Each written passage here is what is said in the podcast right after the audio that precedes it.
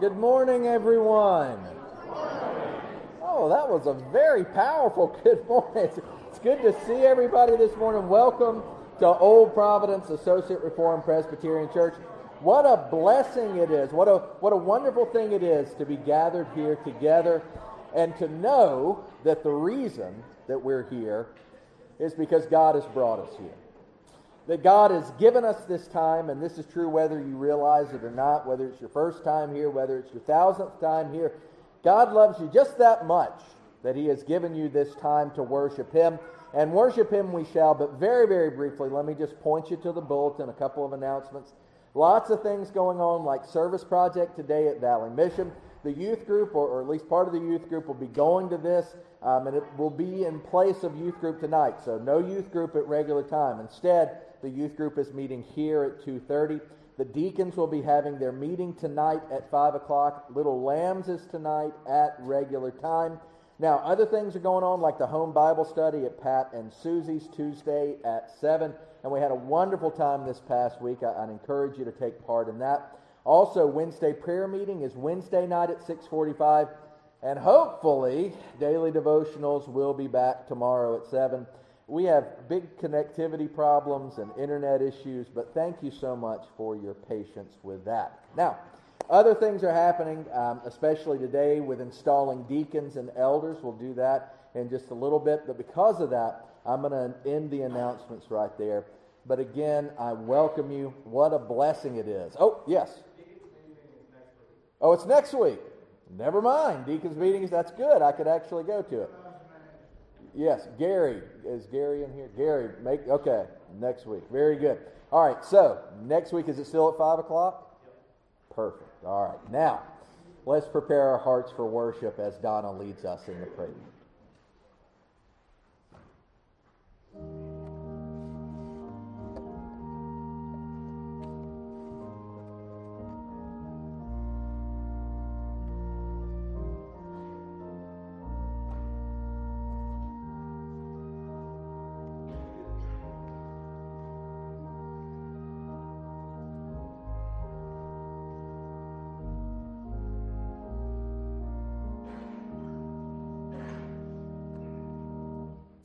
Our call to worship this morning is in Psalm 2, and it begins with a question.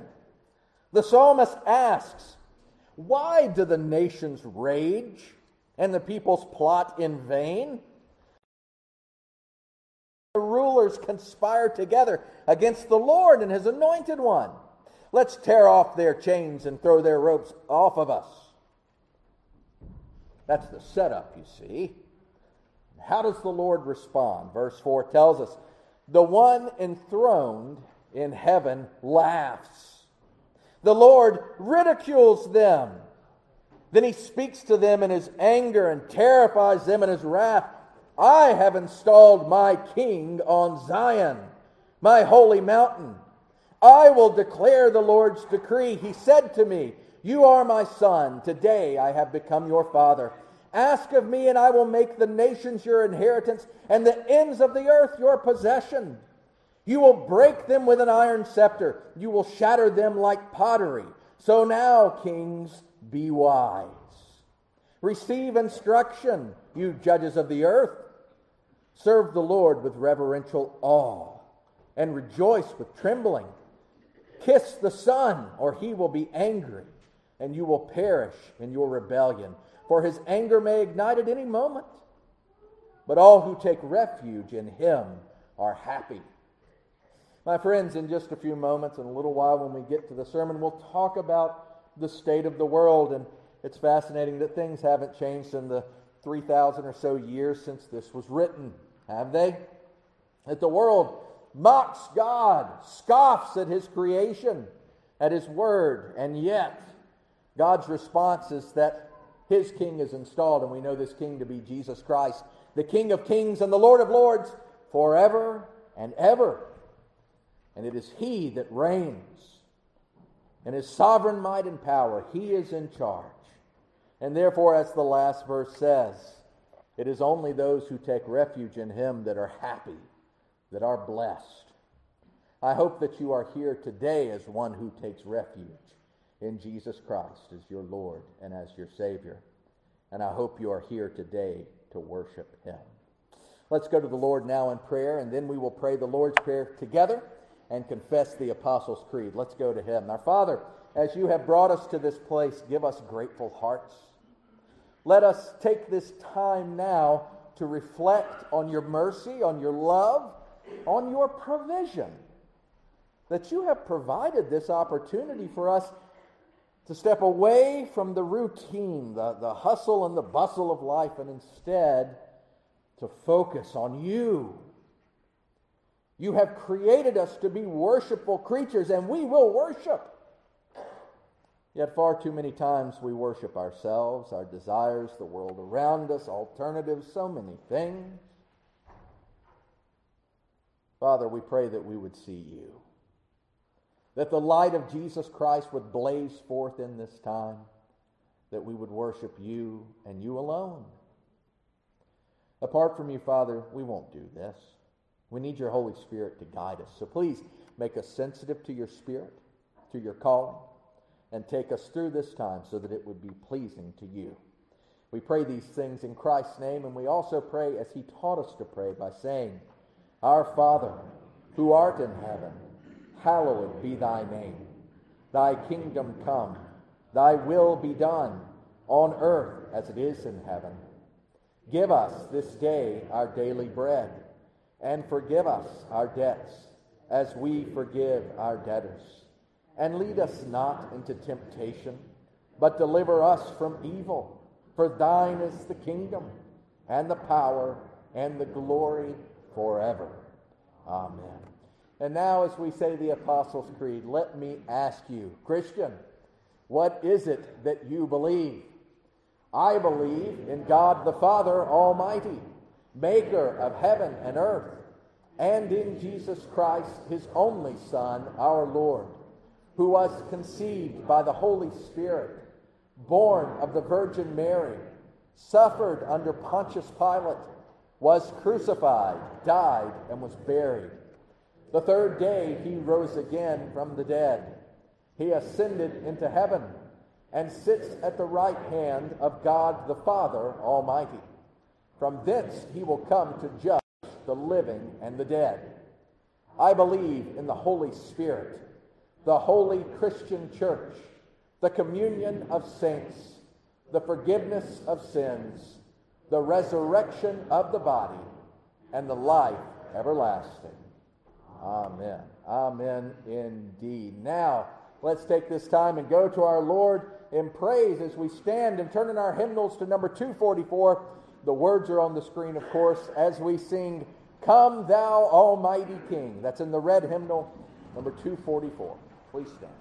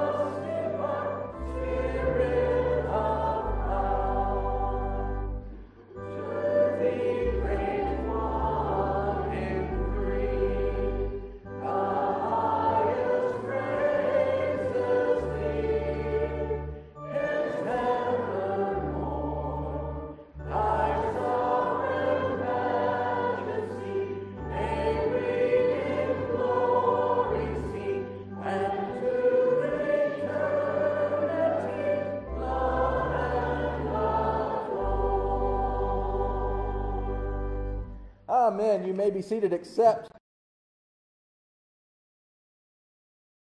now. It's a special day because it is the Lord's Day indeed, but it's also special because perhaps you noticed in your bulletin that little line. I've got it circled so I wouldn't forget it. It is the service of installation. Now, um, as the men gather in front of me, realize this we are not ordaining any new deacons and elders. All of the men before you have already taken uh, a term of office and have served some of them several times in the capacity of deacon and elder. But we have a rotational system where you serve a term, then you go off, and then, Lord, you come back on at some point if they are willing, and these men are, and I'm grateful for them. Now, because of this, they will not answer all the questions they answered when they were first ordained. But I'm going to read them to you because they're important. To be ordained as a deacon or an elder, you have to answer number one, do you believe in one God, Father, Son, and Holy Spirit? And do you confess anew the Lord Jesus Christ as your Savior and Lord, and acknowledge Him head over all things for the church, which is His body? The second you have to answer is, do you affirm your belief in the Bible, in the scriptures of the Old and New Testaments, as the Word of the living God, the only perfect rule of faith and practice, infallible in all that it teaches, and inerrant in the original manuscripts, and to which nothing is to be added, and from which nothing is to be taken away at any time or upon any pretense. Now, that's a mouthful, but I hope you paid attention. There's a lot there. The third thing they have to answer is Do you accept the doctrines of this church contained in the Westminster Confession of Faith and Catechism as founded on the Word of God and as the expression of your own faith? And do you resolve to adhere thereto? And then they have to answer Do you accept the government, discipline, and worship of the Associate Reformed Presbyterian Church? Now, all of these men have answered these questions in the affirmative. When they come back on, we don't ordain them again, we just install them. And so we ask them the last three questions. And men, these are for you to respond to. Number five, do you accept the office of elder and of deacon in this congregation? And do you promise to perform faithfully all the duties of the office? And do you promise to endeavor by the grace of God to live your life in Christian witness before the church and in the world? Do you?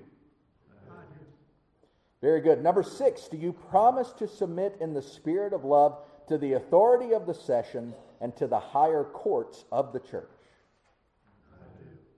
And finally, number seven, do you promise in all things to promote the unity, peace, purity, and prosperity of the church? I do. Very good. Now, members of the congregation, I have questions for you, and it's actually two separate questions.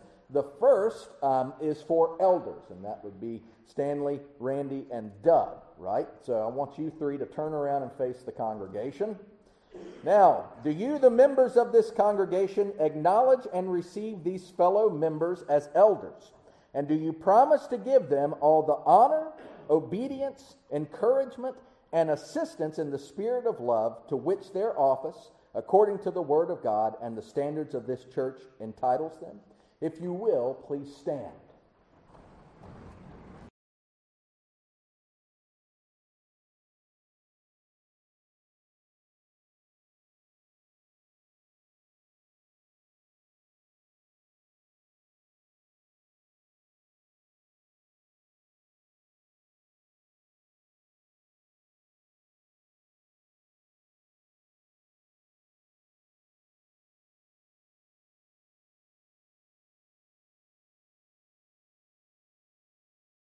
Will simply remain standing.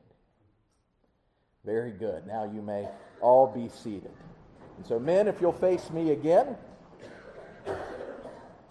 as the congregation has stood and indicated their agreement, so I pronounce in the name of the Lord Jesus Christ, the great head of the church, that I now declare you duly installed in the office of elder and in the office of deacon. At the end of the service, I'd encourage everyone to shake these men's hands because realize that this is signifying their commitment to serve, to lay down themselves, to spend their time, their resources, their energy in order to serve this church. And what a blessed thing it is that the Lord has given us this. Let me pray for us now. Our God and our Father, we praise you that you have given us this system, that in your word you have indicated how your church is to be run. And I thank you for these men. Please bless them. Bless their families. As, as we take any positive step of faith in our life, that's when the evil one attacks. So would you protect them? Would you empower them also to serve in these offices for our deacons, for our elders, to serve on the session in the diaconate, and to serve well and in accordance with your will for the good of this church, yes, but even more so for the good of your kingdom. And I pray all of these things in Christ's name. Amen. Now, men, you may be seated. And children, come on down front.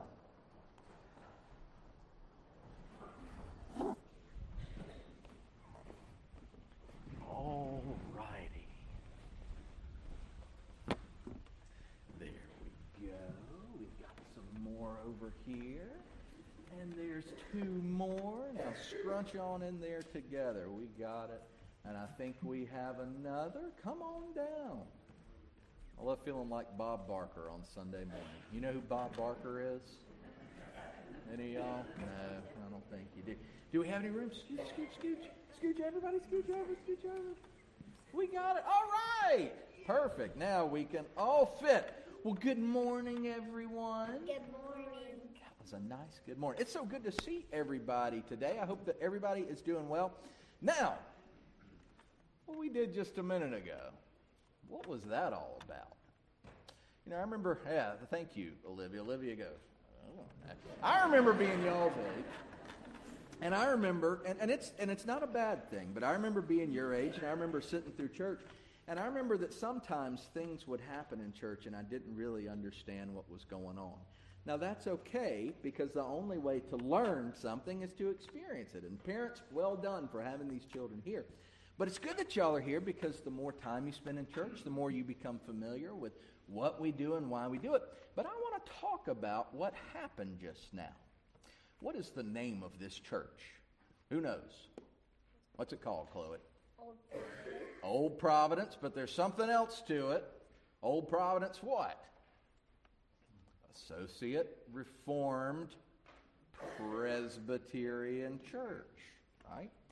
Now, y'all, what just happened up here, the reason that we did that, and we brought these men forward and I asked them these questions and I talked about the questions they answered, is because we're a Presbyterian church. Now, Presbyterian is one of those words that really we don't use a lot of times. In fact, the only time people use it really is when they're talking about Presbyterian churches. Maybe you've wondered, what does it mean that we're a Presbyterian church? And by the way, maybe some of you out there have wondered, what does it mean that we're a Presbyterian church? Well, let me tell you why we just did that and why our church is the way that it is, why we have elders and deacons. Now, I'm going to talk about elders and deacons next week, but first off, what does Presbyterian even mean?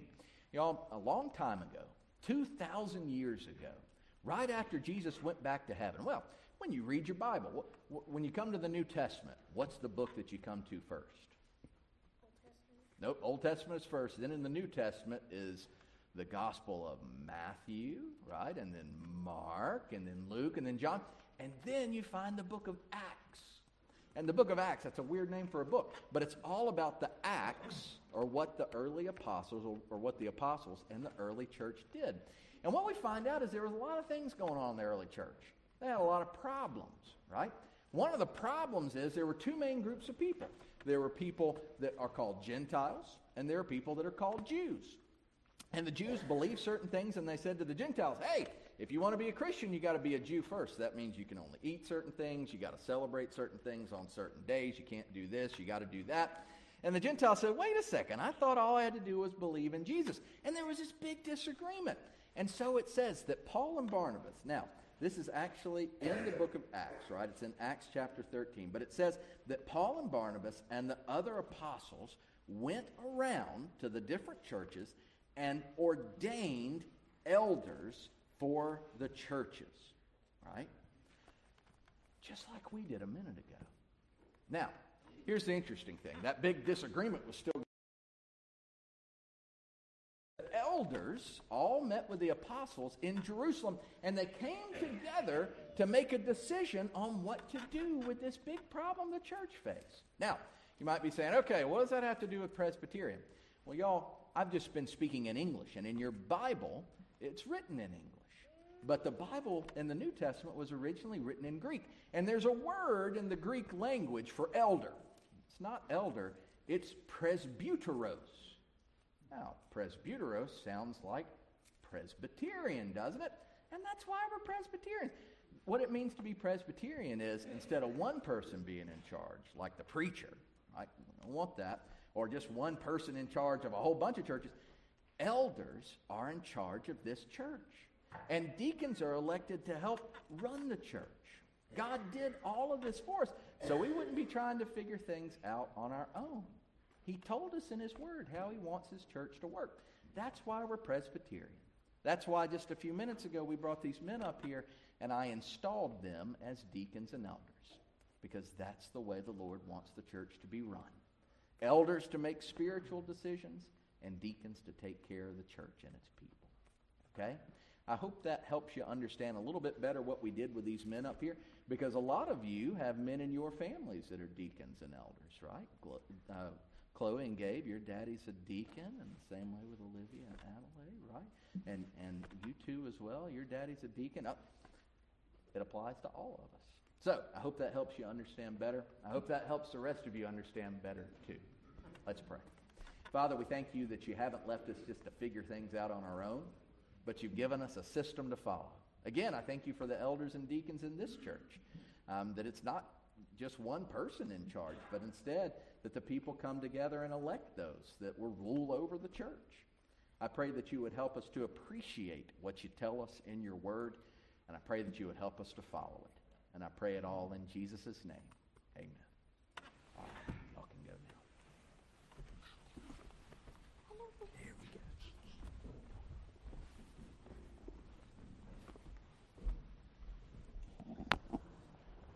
Now, let's continue in this time together um, by taking this time and going to our Lord in prayer. We're first going to go to the Lord in silent prayer, and I'd encourage you to go to the Lord and consider what the Lord has done for you. Consider also those things that you need to confess. But then I will lead.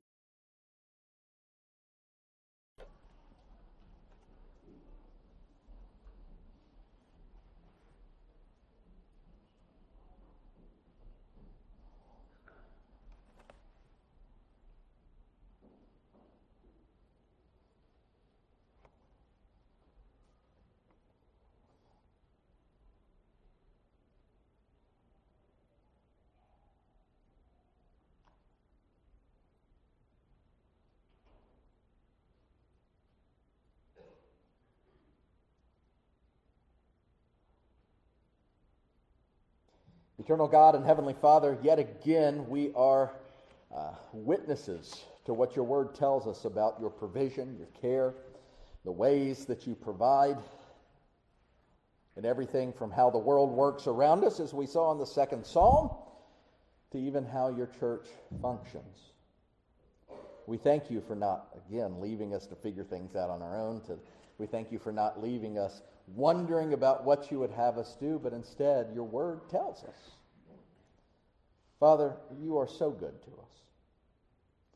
As we gather here and consider the issues that the early church faced, as I just talked about with the kids, we know that we face issues too. And the issues are not cultural. All of our issues ultimately come from sin. As we think about who you are, your love and your mercy, we are painfully reminded of who we are not, of our failings, of those times when instead of following your word and your will for our lives, we had better ideas that weren't better at all. We had higher priorities, which definitely were not more important than what you wanted.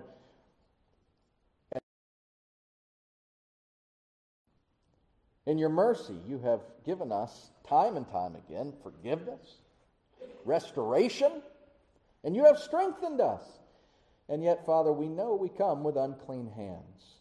So please convict our hearts that we would turn to you again and again, seeking your face and your forgiveness. In light of these things, Father, we come to you with the boldness that your word prescribes in Jesus Christ, who is our righteousness. And we come asking for your help.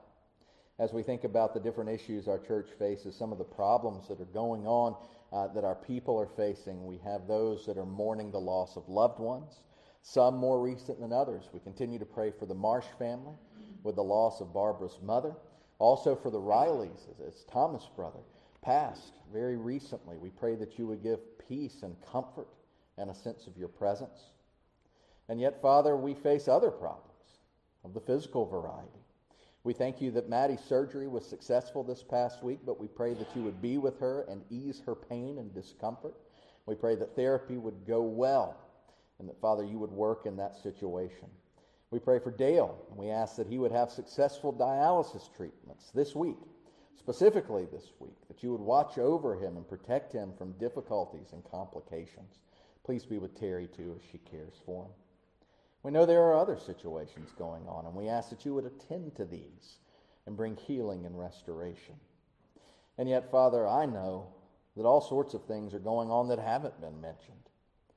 That might not necessarily have to do with the physical at all, but instead, it's the emotional, it's the spiritual, it can sometimes just be the weariness of the world, the difficulties of interacting with others as we deal with our own sin and as we deal with others' sins. Father, we pray that you would bring encouragement, that your Holy Spirit, the counselor, would work in our hearts and guide us. And Father, give us a greater conviction. Let us make the commitment to seek your kingdom first and your righteousness and to desire what the Holy Spirit is leading us to do. So make us sensitive to your call. We pray this not only for ourselves, we pray it for the church around us. As we think about those that are struggling in other areas, from, from flooding in California to storms in Alabama, we know that there are believers in these places and around the world that are confronting hardship, and we pray that you would encourage them, that through them you would bring healing in the gospel light of Jesus Christ in these situations and so many others, too numerous to list or even know. And as we think about the world, we do the Holy Spirit to blow through. That many, many who do not know you would come to know you, and in so doing, see the light of the gospel, see the beauty of Jesus Christ, that his name would be glorified and honored. And we pray it all in his name. Amen. Now let's continue our worship by standing together and taking our green Bible song books. We're going to sing Bible song number 63. God. Please stand with me now.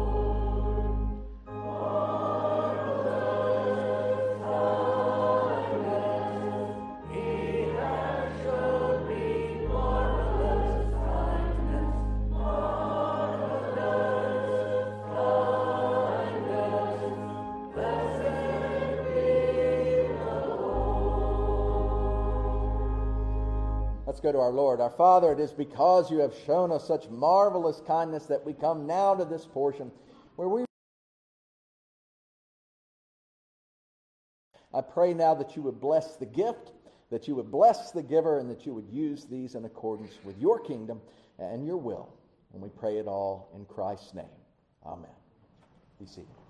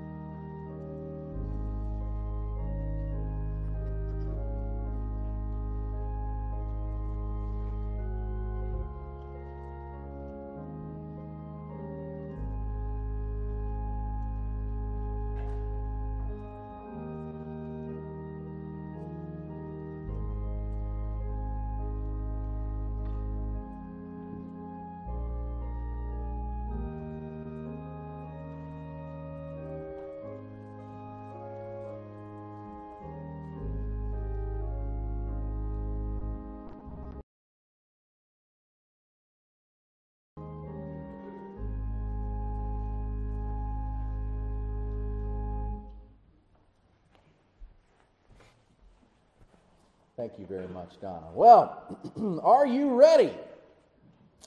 I ask this because today we are talking about a subject that is the center of much controversy in the world around us, a, a subject that is on trial, a subject that is mislabeled and twisted and changed.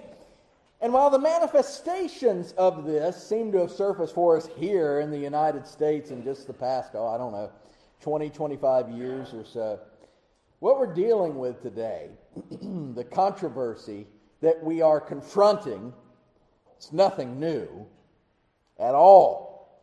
In fact, we see this controversy present throughout God's Word some 2,000 years ago, 3,000 years ago, both in idea but also in practice. So much so that there are many portions of God's Word that I'm telling you, it's as if you could hear those portions of God's Word in the news today, um, read it in a newspaper article out of the mouth of a politician, and, and so forth. So, what is this subject that we come to today? And, and what is this controversy? Well, the subject is truth. And the controversy is, well, what is it? Now, I know you might say, well, that's silly. I mean, everybody knows what the truth is. And to a certain extent, you're right. But just because people know the truth doesn't mean that they'll admit it, doesn't mean that they can accept it, or even sometimes not knowing it at all, they, they can even recognize it.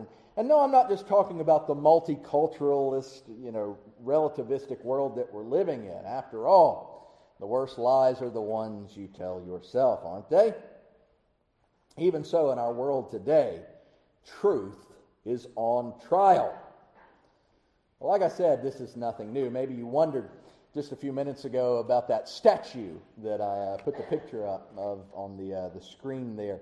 Um, that's none other than Pontius Pilate himself, who in John 18 38, in the midst of his interaction with Jesus, who is the way, the truth, and the life, as he stared at truth, Pilate accused, admitted, said, Ultimately, I guess he asked, What? So take your Bibles and turn with me to the Gospel according to John. But instead of, uh, of, of where you might think we would be in chapter 8, we're going to be in chapter 14 again. Now, uh, just like we were last week, so please realize that's, that's no typo in your bulletin. So, John chapter 14 is where we will be. Now, if you were here last week, you'll know that the point of last week's message was to really set up this name that we have come to in our series on the names of God. We went through the names of God the Father, then the names of God the Son, or at least some of them. And today, uh, we're still in this series on the names of God the Holy Spirit. But like I said last week, we were really making an attempt to set up this name that we first confronted last week. And we saw it last week in verse 16. This is Jesus speaking. He said, And I will ask the Father, and he will give you another counselor to be with you forever. It's a counselor. That's the name that we come to for God the Holy Spirit. That's what we came to but really, our focus last week was on the verse before this. It was on verse 15 when Jesus said, If you love me, you'll keep my commands. And I hope that you saw from last week, number one, what following and loving Jesus is really all about. Remember, I told you the story of when I was going through my ordination exams before I become a pastor. And I was asked this uh, the, the, the person said, You say you love God, but what is it that you love? I told you I, I, really messed up the answer to this because I didn't understand where he was going. But when I did, I, I felt silly because it really is so simple. The answer to this question is that if you say you love Jesus, you have to say that you love the things of Jesus. Or, in other words, if you love Jesus, then you love who Jesus is. So, in other words, if you love Jesus, you must love mercy. You've got to love forgiveness, holiness, truth, etc. All the things that make Jesus who he is. If you say you love Jesus, you're saying that you love these things, right? And as a result, if you love these things, your life will be characterized by these things too. That's the implication of that question. You say you love God, but what is it that you love? If you really love the things of Jesus, if you hold those things precious and dear, then they will be evident in your life. That's why Jesus said in verse 15, If you love me, you will keep my commands. Because realize, the commands that Jesus gives, none of them are arbitrary. God's law, it's not arbitrary. God's law flows out of who he is. So that when God tells us to not steal, when God tells us to not bear false witness, these things flow out of God's character and are pleasing to Him. So we're called to do these things. And this is not hard to understand, is it? If you love me, you'll keep my commands. Not hard to understand, but boy, is it hard to do if we're honest with ourselves. In fact, really keeping Jesus' commands, really loving Jesus, is hard. You'll never love Jesus on your own, and neither will I. And so, with that in mind, Jesus said in verse 16, And I will ask the Father, and he will give you another counselor to be with you. Send his Holy Spirit to dwell within his people in order to help us to follow him. But how? How does the Spirit function as this counselor, as the one that helps us follow him? Well, this is what brings us back to our subject and our controversy that we come to today. The Holy Spirit's help, his functioning as our counselor, begins with truth. It all starts with truth. Now, you should already be in John 14. We're going to start reading again in verse 15. But before we read anything, we need to stop and we need to pray because we need help. Let's go to him now. Our Father, please be with us in this time. Already we've, we've been in your word. We have seen its simple truths, and yet at the same time, we've seen how much we need you. How without you, we're lost. Please be with us now. By your Holy Spirit, work in our hearts. If, if there's someone here that your word has just become commonplace to, break down those barriers. If there's someone here that that this word is just an academic pursuit, please let them see that this is a spiritual time with spiritual consequences. If there are people here because they were made to be here, help them to see the value of it. If there's people here that are just here because it's the holy hour. Father, please cut through all of this and work in our hearts something real, something powerful, so that we would be who you called us to be. And I pray that for myself first. None of this will happen apart from your Holy Spirit, the counselor. So please work in our hearts now through him. And we pray it all in Christ's name. Amen. So, John chapter 14, beginning in verse 15. Hear now the word of the Lord. And again, this is Jesus speaking here. Okay, so John 14, beginning in verse 15, Jesus said, If you love me, you will keep my commands. And I will ask the Father, and he will give you another counselor to be with you forever. He is the Spirit of truth. The world is unable to receive him because it doesn't see him or know him, but you do know him because he remains with you and will be in you. I will not leave you as orphans. I'm coming to you. In a little while, the world will no longer see me, but you will see me because I live. You will live too. On that day, you will know that I am in my Father, you are in me, and I am in you. The one who has my commands and keeps them is the one who loves me. And the one who loves me will be loved by my Father. I also will love him and will reveal myself to him. And we'll stop reading right there. May God bless the reading of his holy, inerrant, and infallible word. Amen and amen. All right, before we for us to really love Jesus and follow Jesus on our own, and hence the promise of Jesus spending the Holy Spirit or, or sending the Holy Spirit, the counselor, to help us, to guide us, to dwell within us, to do these things that we've just read. Now, this was a promise for the disciples, and indeed, the Spirit was with them at this time, but was still coming, right? That they would receive the fullness of the Spirit in the book of Acts um, after Jesus' ascension back into heaven. So Jesus made the promise to them of the coming Spirit, who he called the counselor. And right after promising this counselor, which, by the way, if you're in Jesus Christ, you have the Holy Spirit, the counselor. But anyway, after promising that he would send the counselor, we find out more about who this counselor is and how this counselor, the Holy Spirit, works. The Holy Spirit that we, in fact, have within us. It's a deposit guaranteeing our inheritance, according to Ephesians.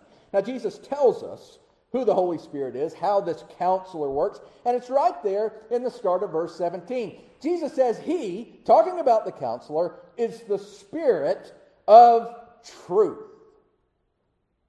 Now, before you say, oh, okay, that, that makes sense.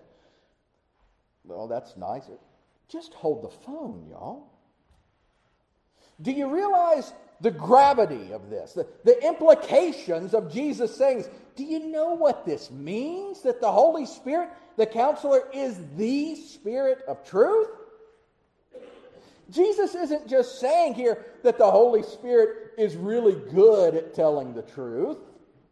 He isn't just saying here that one of the Spirit's characteristics is being truthful or truthfulness. No, Jesus is saying that the Holy Spirit is the Spirit of truth. Substance of truth. And as a result, all truth must come through the Holy Spirit.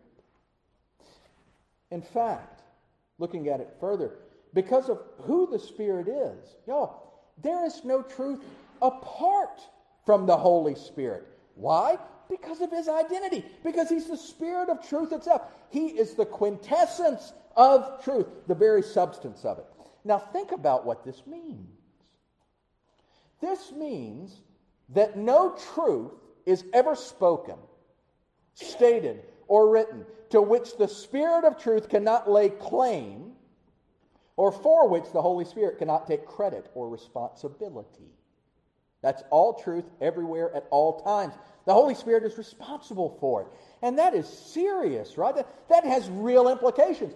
And it has real consequences about the world around us.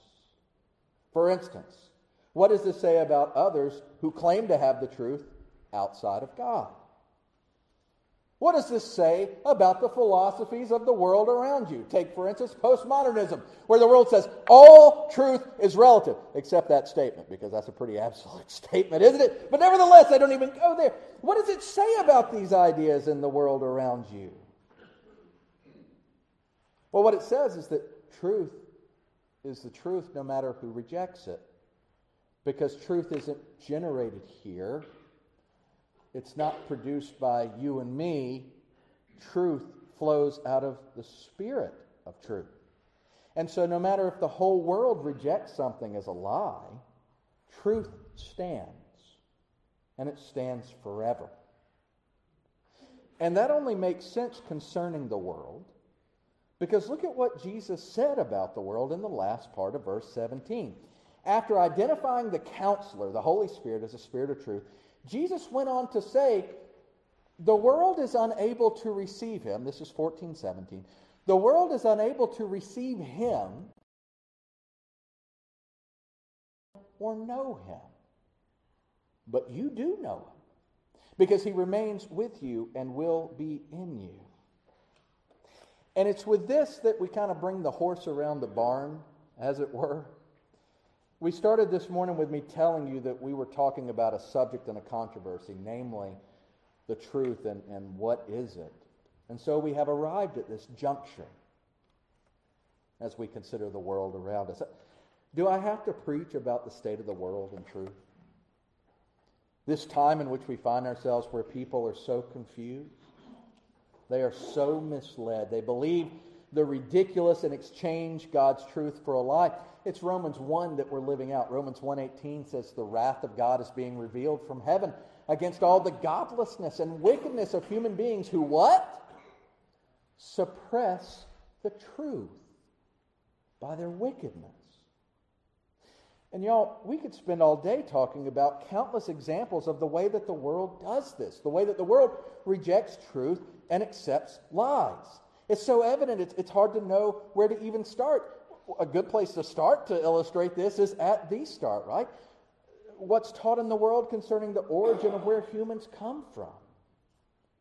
Where we teach our kids that, that we're all just the product of random chance, that our ancestors are not humans, but instead our, our ancestors, are apes, We're all just the product of evolution.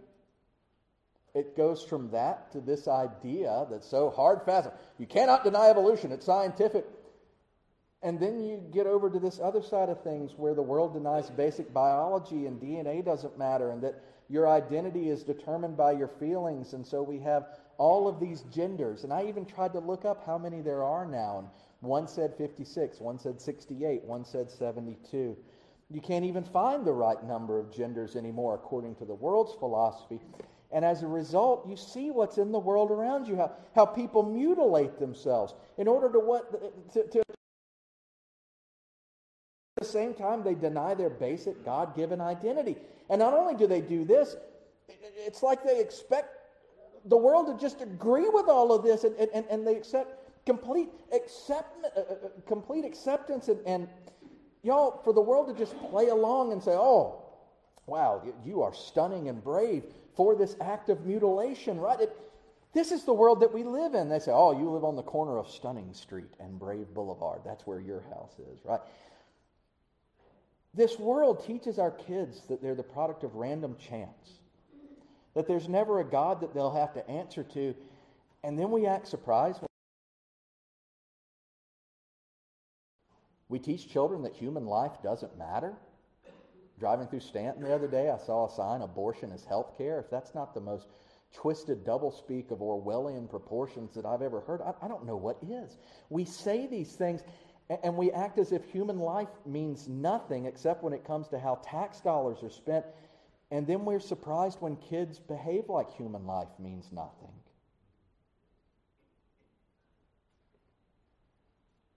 And not only that, when we come to this point that we're at where you see so many kids glorifying transgenderism and, and changing genders and all these things, nobody even talks about the real statistics how one in three transgender youths have attempted suicide. 33%. Right? All this stuff is glamorized by the world around you, but nobody talks about the real numbers. Transgender people are two times as likely to attempt suicide. And y'all, it's not because people aren't nice. When you say to God, I am not who you made me to be, I shall determine my identity, not you. It has a cost. And the sad thing is, is that people are surprised when they hear things like this because there's so much covered up. There, there's so many lies that are told. The narrative is just ridiculous. And this is just one example of what is taking place in the world around you. But hear me. Hear me. While it's so sad how foolish the world is, while I've said this so many times, we live in this time when it's considered evil to give hormones to cattle but not children for the purposes of child abuse and mutilation. We could keep on going, but hear me, y'all. These are all symptoms, not the problem. These are manifestations of what's really going on. You know what the real problem is? Not accept the truth. Hence the controversy. Think about what Jesus said there in verse 17.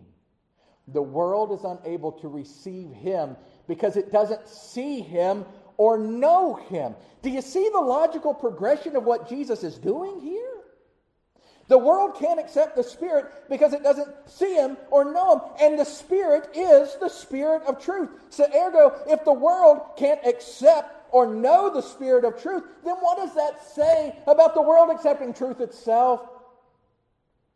It says the world can't accept the truth because it doesn't know the Holy Spirit. So if you're wondering what's going on, if you're like me and you hear things and you scratch your head, and if you had hair, you'd pull it out, and you say, What is happening?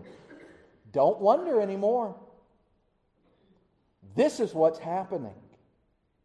This is why the world is so crazy. This is why the world has accepted so many lies because it can't accept the truth. This is why we are given the warnings that we're given in God's Word. Romans 12, 2. Do not conform to the pattern of this world, but be transformed by the renewing of your mind. This is why God tells us not to emulate the world, to be in the world, but not of it, to not take advice from the world. The very first verse of the very first psalm says, Blessed is the man that what? Walks not in the counsel of the ungodly, nor stands in the way of the sinners. The psalmist is talking about the world here.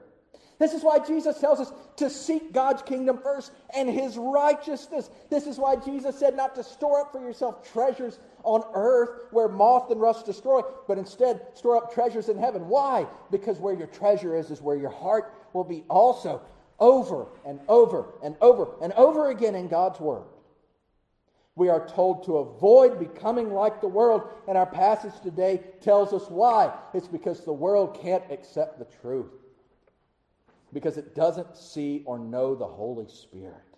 And so, you see what you see in the world. The world is doomed in deception. But, my friends, our passage today also reveals something so glorious, something so precious, something so wonderful and freeing. Our passage today reveals that while the world can't accept the truth, because it doesn't accept the Holy Spirit, if you're trusting in Jesus Christ alone, you have that spirit of truth that the world does not. Look at the end of verse 17 with me. Jesus said, But you do know him because he remains with you and will be in you. Now, this was for the disciples. He was talking about the coming of the Holy Spirit and how the Spirit would indwell them. But for you and me, there is no promise of the Holy Spirit coming one day. If you're trusting in Jesus Christ, you've been filled with the Spirit. Again, the Spirit is your deposit, it's guaranteeing your inheritance in the kingdom of God. But you have the Spirit as the counselor, you have what the world does not. And it's because of this that God's word is true and what Jesus said in John 8 is true. And you shall know the truth, and the truth shall make you free. You know, this is one of those verses that people don't know the reference. Uh, John 3.16, people know that reference. When you say John 8.32, people don't know. But this statement, you see it in movies, you read it in books, it's on bumper stickers, it's on refrigerator magnets, it's used by sports commentators, right? It's in the news. But the real meaning of freedom is not the world's concept of freedom that's just bondage to one thing instead of another. The freedom that Jesus is talking about here is freedom from the world, freedom from the world's condemnation and guilty verdict, freedom from the foolery that exists around you, freedom from the world's lies. But the basis of this freedom is the truth. The Spirit of the truth frees us from the world's bondage. Jesus said, If you love me, you'll keep my commands. We've talked about how it's impossible to do that on our own. But y'all, if you're in bondage to the world around you, if you're wrapped up into the philosophies of the world around you, if you have bought into its lies and you are not listening to the Spirit, you still have those chains. And your testimony will be characterized by the lies of the world. Yet, the way that the Holy Spirit helps us love Jesus the way that the Holy Spirit functions as counselor and helps us in our walk with Christ is beginning and ending with truth. Now, what does this look like? Really? I'm going to tell you the truth. It's not roses and sunshine. What this looks like, abiding by the Spirit, the Spirit of truth frees us from the world bondage. What this looks like is a battle. We've already talked about the act of deception of the world. Standing up for the truth is a battle of epic proportions, but it's not physical, it's not political, it is spiritual. And as a result, God's people must live a spirit led and spirit filled life as we face demons and principalities that we don't even see. And if you bought into the lies of the world that you don't have the good sense to recognize, so, what does it look like to live a spirit led life? Well, it looks like putting on the full armor of God, as mentioned in Ephesians, but not forgetting the last two components of the armor of God. The first of which is the sword of the Spirit, which is the Word of God, as Ephesians 6 17 says. Look, y'all, you're going into battle every day, whether you want to or not. This is the reality of the world around you that you're living in. The only weapon we have is the Word of God. Don't deny yourself the Word of God and don't take the Holy Spirit's weapon from Him. That's what it looks like to live a spirit led life. It begins with the Word. But second, it looks like doing what Ephesians 6 18 says. People make a mistake when they think the armor of God ends ends in verse 18 and pray in the Spirit on all occasions with all kinds of prayers and requests. With this in mind, be alert and always keep on praying for all the Lord's people. My friends, I hope you see why it's so necessary to live a spirit filled and spirit led life. But I hope also you see that living that life and being filled with the Spirit, it begins and it ends and it's filled in with the middle by God's Word and prayer. These are the means by which the Spirit of truth leads you in truth. This is how the Holy Spirit transforms your life. Y'all, there's a thousand, it's 10,000 books out there, 100,000 books on there on the secret paths of Christianity, on how to achieve some higher plane of spirituality. It's garbage. It's trash. It's people that write these books and they just want your money. Don't believe it. Know the Word of God. Pray in the Spirit. Trust in Jesus Christ. Steady as she goes. That's the calling. There's no secret. There's no special path. Trust. Know. Go to the Lord in prayer. This is how the Holy Spirit is our counselor. This is how the Spirit leads us in truth. The only question is, what will you do? Will you commit to studying, knowing, dwelling on God's Word? Will you commit to prayer? If you know Jesus, you must. Like I said, warfare is raging. And if you don't know Jesus, realize which side of that spiritual warfare you are on. If you'll turn to Jesus today, he will save you, and you will be on the Lord's side. God guarantees it. You'll face battles, but you'll never face them alone. But if you've done that, as you consider the lies of this world, the lies you've been told, turn to Jesus Christ. Turn to the truth. Trust in Him. And as a result, you will be amazed at what the Holy Spirit will do in your life. Let's pray. Father, we thank you for your word, for its promises, for its implications. We thank you for the opportunity you give us every single day, every day, to walk with you, empowered by the Spirit of truth.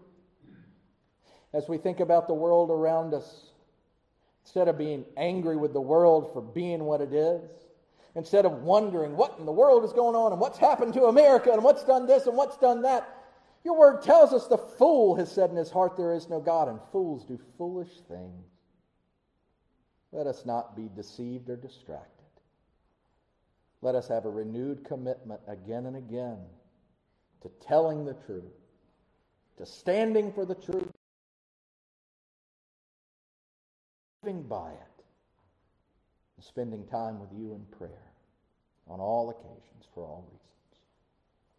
If there are any that do not know you, please work in their hearts now and draw them to yourself. And I pray it in Christ's name. Amen.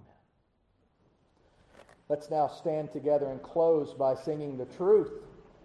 I need thee every hour. Hymn number 324. I need thee every hour. Stand with me as we sing.